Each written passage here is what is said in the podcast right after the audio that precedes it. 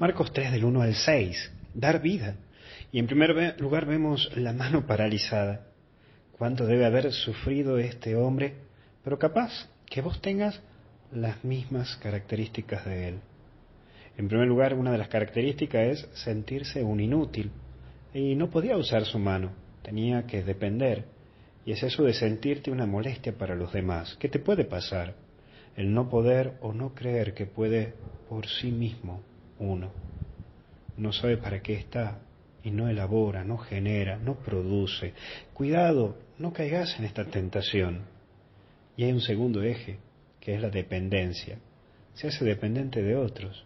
Constantemente necesita de la benevolencia de otros, pero no es así, sino que se la creyó que es así.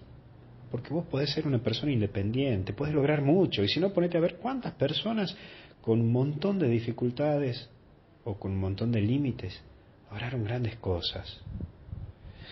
Y sé, otro eje que tiene de característica esta persona con la mano paralizada es la lástima. Cree que quien lo ayuda siente lástima. Eso lastima y eso golpea. Pero es producto de la cabeza de él. No es que sea así. Y capaz que te pase a vos, que estas características no te tomen a vos.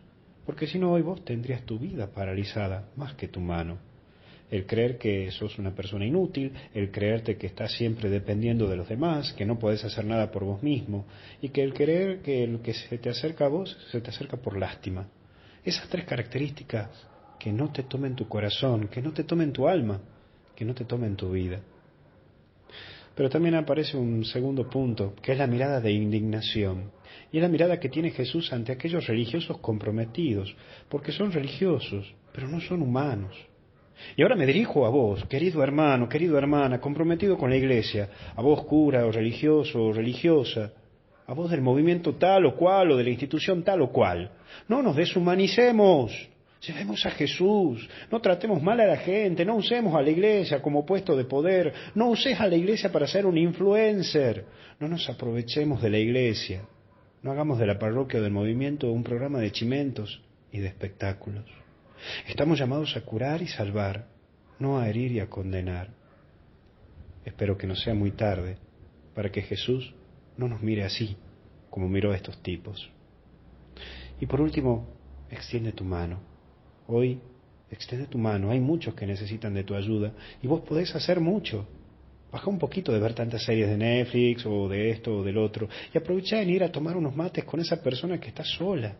Anda a dar una manito, Siempre hay alguien que te necesita, aunque sea para que le acompañes a pagar las cuentas del gas y de la luz. Eso sí, apura que estamos en tiempo de corte de servicio. Hoy casi me cortaron la luz a mí. Hoy puedes hacer mucho con tan poco. Solo ofrecerte en ayudar, logras grandes cosas.